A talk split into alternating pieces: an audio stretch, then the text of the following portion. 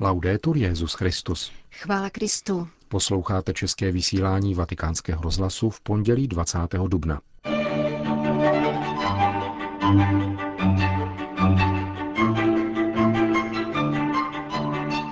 Klanět se idolům je každodenní pokušení nás křesťanů, řekl dnes papež František v homílii při raní Eucharistii v kapli domu svaté Marty.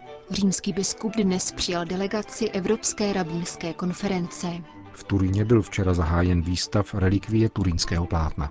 To jsou hlavní témata našeho dnešního pořadu, kterým provázejí Milan Glázer a Jana Gruberová.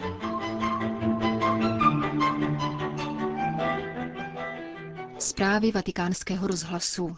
Svědectví mučedníků nám pomáhá neupadnout do pokušení přetvořit víru na mocenský prostředek, řekl papež František v homílii při raním v kapli domu svaté Marty. Petrův nástupce komentoval dnešní evangelium, které popisuje, jak zástupy lidí vyhledali Ježíše po zázraku rozmnožení chlebů a ryb, ale neučinili tak z náboženského úžasu, který přivádí k adoraci Boha, jak řekl, nýbrž kvůli materiálnímu zájmu. Papež podotkl, že také ve víře existuje riziko nepochopení pravého pánova poslání. Dochází k tomu snahou profitovat z Ježíše, takže víra sklouzává do mocenského prostředku.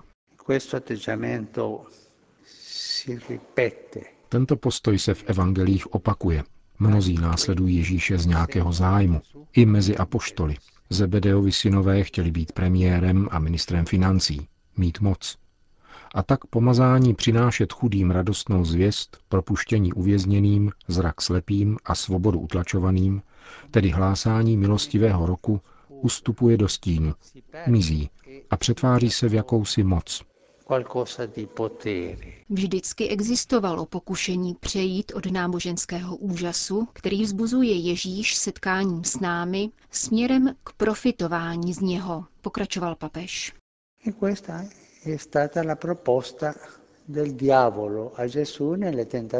Taková byla také ďáblova nabídka Ježíšovi v pokušeních. Jedno se týkalo právě chleba, druhé spočívalo ve velkolepé podívané, když Ježíšovi nabízel učiníme působivé vystoupení a tak v tebe všichni lidé uvěří. A tím třetím byla apostazie, to znamená adorace idolů.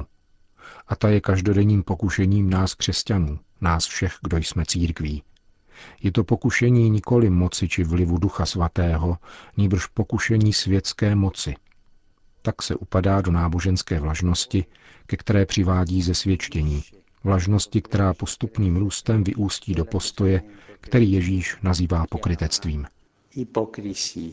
Tímto způsobem, řekl dále papež, se lze stát křesťanem podle jména, podle vnějšího postoje, avšak srdce sleduje zájem, jak to říká Ježíš. Hledáte mě ne proto, že jste viděli znamení, ale že jste se dosyta najedli z těch chlebů. Je to pokušení sklouznout do zesvětštění a moci, čímž se oslabuje víra a misijní poslání. Oslabuje se církev.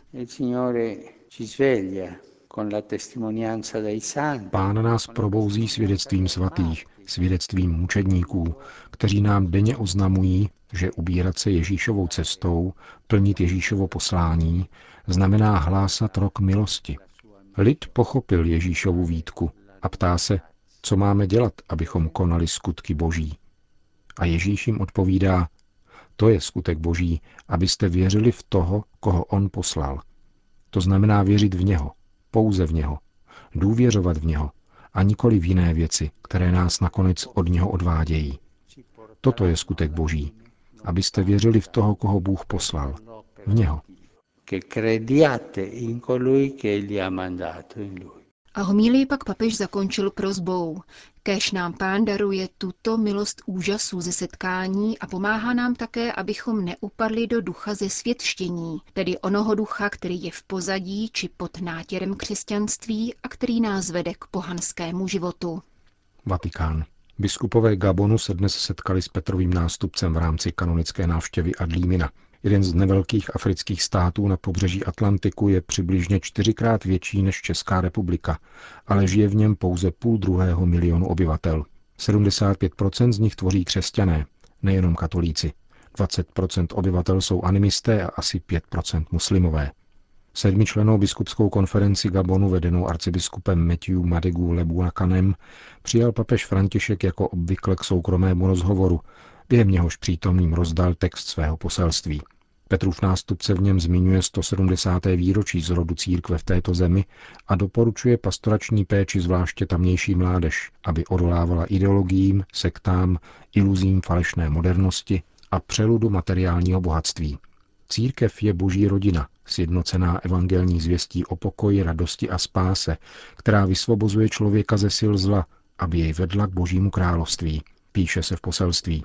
Papež František dále pozbuzuje biskupy, aby neváhali pozvedat hlas na obranu člověka a posvátnosti života, zvláště na poli výchovy, pomocí katolických institucí, které díky smlouvě mezi Svatým stolcem a republikou Gabon pracují na povznesení lidství s přednostním zaměřením na nejchudší vrstvy obyvatelstva.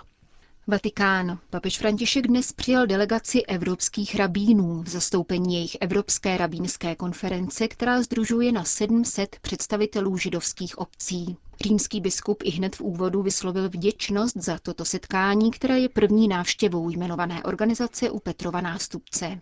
Dnešní audienci poznamenalo nedělní úmrtí římského rabína Elia Toafa, který komunitu italského hlavního města vedl plných 50 let a který roku 1986 v římské synagoze přivítal vůbec prvního papeže, Jana Pavla II.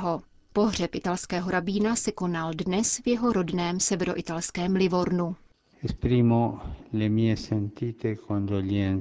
Vyjadřuji hlubokou soustrast nad odchodem rabína Elia Toafa, bývalého římského vrchního rabína. Jsem v modlitbě na blízku vrchnímu rabínovi Ricardu Disenimu, který tu měl být s námi, a celé římské židovské obci. S uznáním vzpomínám na tohoto muže míru a dialogu, který přijal papeže Jana Pavla II. při historické návštěvě římské synagogy. Nella storica visita al Tempio Maggiore. Dialog katolické církve s židovskou komunitou trvá téměř půl století. Dosahujeme v něm pokroku a naše přátelství roste. Pokračoval František s poukazem na blížící se říjnové 50-leté výročí od publikace koncilní deklarace o poměru církve k nekřesťanským náboženstvím Nostra Etate. Tento dialog je výjimečně důležitý v dnešní Evropě, kterou se šíří sekularismus a ateismus a která žije tak, jako by Bůh neexistoval. Člověk je často vystaven pokušení zaujmout místo Boha, považovat sám sebe za měřítko, myslet si, že může vše kontrolovat a že je oprávněn nakládat podle svého soudu se vším, co je obklopuje. Židé a křesťané mají skrze svůj dar přispívat k náboženskému vnímání dnešního člověka a naší společnosti a zároveň za něj nést zodpovědnost. Mají svědčit o boží svatosti a posvátnosti lidského života. Bůh je svatý a stejně tak je svatý a nedotknutelný život, který daroval. E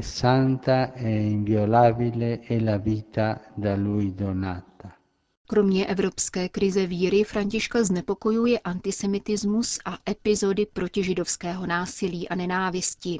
Každý křesťan musí rozhodně odsoudit jakoukoliv formu antisemitismu a projevit židovskému národu svou solidaritu.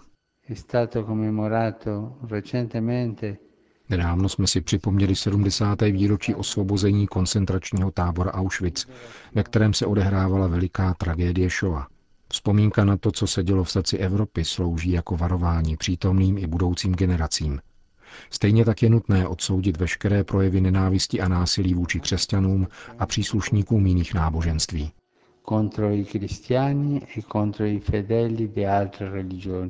Zakončil papež František. Za konferenci evropských rabínů promluvil její předseda moskevský vrchní rabín Pinkas Goldschmidt. Vatikán. Papež František prostřednictvím svého státního sekretáře zaslal poselství na italskou katolickou univerzitu nejsvětějšího srdce Ježíšova, která v neděli slavila svůj 91. akademický den. Petrův nástupce je přesvědčený, že investice do vzdělání a formace jsou nejlepším protilékem na marginalizaci, do které mladé lidi odsuzují současné neblahé sociální dynamiky. Nedostatek práce, pokračuje svatý otec, nejenom negativně ovlivňuje oprávněná očekávání mladých lidí profesionální oblasti, níbrž poškozuje také budoucí formaci vlastní rodiny. Mladí lidé se stále více dostávají na okraj sociálního systému, varuje papež, což může mít vážné následky pro život celého společenství. Z tohoto důvodu, vyzývá svatý otec, je nezbytné opětovně postavit mladého člověka do centra pozornosti a učinit z něj protagonistu sociálního dění. Církev se zavazuje k tomu, že bude podporovat elán mladých lidí a počítá s podporou katolických vzdělávacích zařízení. V jejich rámci mladý člověk získává formaci vysoké mravní a kulturní úrovně.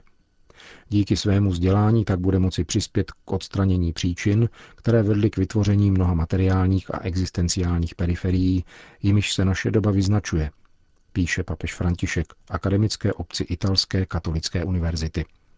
Turín. V turínském domu byla tuto neděli vystavena známá tamnější relikvie pohřebního plátna. Výstav ohlásil tamnější arcibiskup Cesare Nosilia u příležitosti dvoustého výročí narození Dona Boska a potrvá až do 24. června. Od roku 2000 je to již třetí výstav. Vstupenka je bezplatná, ale je nutné si ji předem rezervovat prostřednictvím internetových stránek. Svatý Jan Pavel II. řekl o turínském plátnu, že je zrcadlem evangelia a provokuje rozum. Turínský arcibiskup se odvolává právě ke slovům tohoto papeže z roku 1998.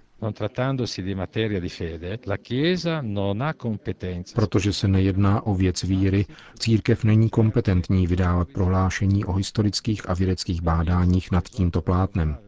Církev vybízí k jeho studiu bez předsudků, které vydávají za samozřejmé výsledky, jež samozřejmé nejsou.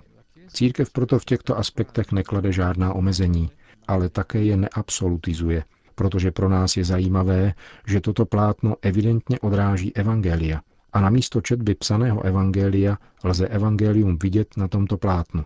Je to nástroj, který pomáhá vstoupit do velkého tajemství utrpení a smrti páně a vnímat nezměrnost jeho lásky. Proto jsou před turínským plátnem lidé nezřídka dojati. Proto se koná tento výstav. Nikoli proto, aby se řeklo, je pravé nebo není pravé. To je vedlejší. Říká turínský arcibiskup Nosília v souvislosti s nedělním zahájením výstavu této relikvie, kterou navštíví 21. června papež František, jak to včera sám zmínil ve svém poledním vystoupení před mariánskou velikonoční modlitbou Regina Célí na svatopetrském náměstí. Vatikán.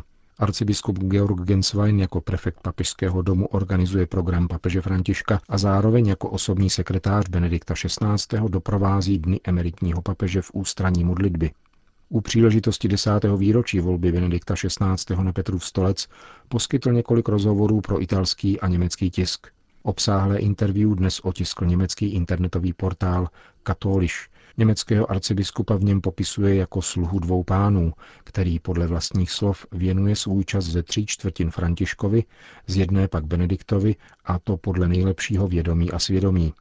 Kromě již vícekrát vyslovených názorů o kontinuitě obou pontifikátů se monsignor Genswein vyjadřuje k probíhající reformě římské kurie. Podle jeho soudu vneslo ustavení nových ekonomických úřadů do kuriálního aparátu neklid a nejistotu. Lidé s napětím čekají na konkrétní výsledky, Občas se objeví údiv či nespokojenost, nicméně frontové linie napříč Vatikánem se dosud netvoří. Výraz reforma kurie považuje Genswein za přehnaný. Kuriální reforma, kterou v návaznosti na druhý vatikánský koncil provedl Pavel VI., či nové uspořádání kurie Janem Pavlem II. měly závažné důvody, soudí německý arcibiskup, zatímco v současnosti takovýto důležitý podnět chybí.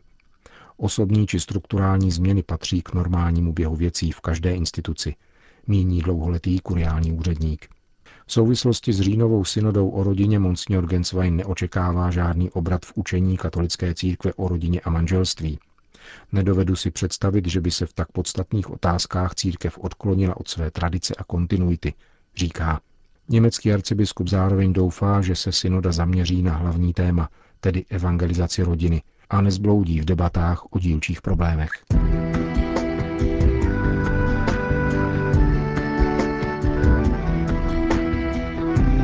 Končíme české vysílání vatikánského rozhlasu. Chvála Kristu. Laudetur Jezus Christus.